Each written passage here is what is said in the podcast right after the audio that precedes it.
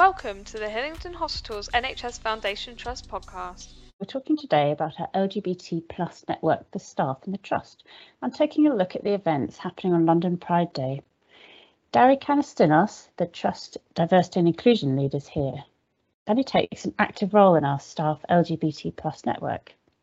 Hi Danny, can you tell us about the network and the Trust for Staff? Hi, Lucy. Hi, everybody. Yes, of course. So the LGBT plus ally staff network was formed in September 2018, and the main focus is to provide a trust-wide forum. And what does the network do? Why was it set up? So yeah, so what we do, we we have social activities, key events. Uh, we aim to participate in the Pride Parade. Uh, we seek opportunities to influence the trust policies concerning LGBT um, staff or patients. We we use a strictly confidential email address for the members and we aim to recruit a group of LGBT plus champions across the trust for signposting and escalating any concerns. So, so why the network exists? So, exists to enhance the experience of LGBT plus patients and visitors, to celebrate the contribution of LGBT people to the life and work of our hospitals, to support LGBT staff who work within the trust, and also to shape the trust policy and practices concerning LGBT plus related issues. And you mentioned London Pride Day. Can you tell us more about the Pride Day? And that's on the 2nd of July. Why does London have this mm-hmm. day? Yeah, of course. So, so the Pride in London parade will be held on Saturday, the 2nd of July uh, this year. Uh, and we start at noon at Hyde Park Corner.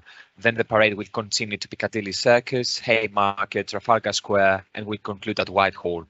So this year is a very significant year for the Pride movement and the LGBT plus community as we commemorate 50 years since the first Pride took place in the United Kingdom which is very important. So participation in the parade gives the opportunity for expression of celebration, but also to voice for those who continue fighting against injustices and inequalities as well.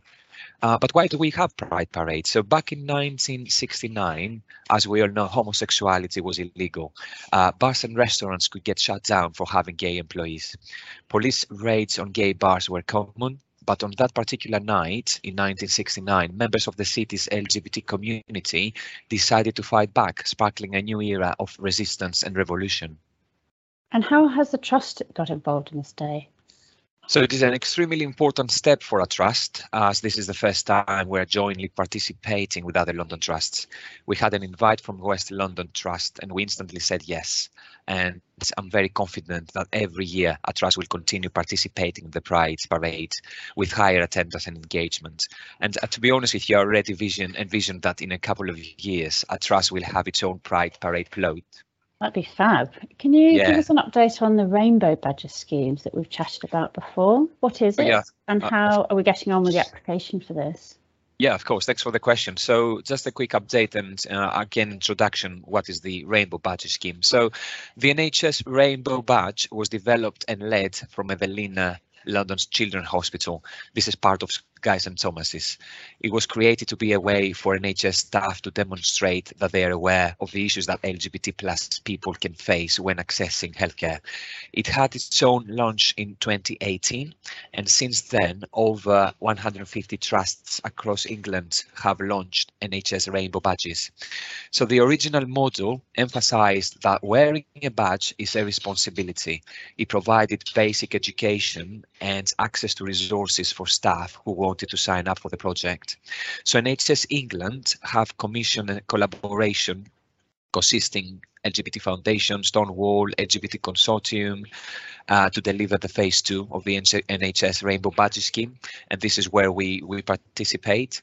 So the what our trusts have done have been undergone under assessment. Uh, so we assessed our policies, we had staff survey, we had patient survey, assessment and results, and now the deadline has passed, so we're waiting for the results. So we're going to receive an award reflecting our current LGBT inclusion work, and then we're going to get our badges as well. So we, it's it's very important for us to to have that stage uh, and have people to, to wear those badges as well across the trust.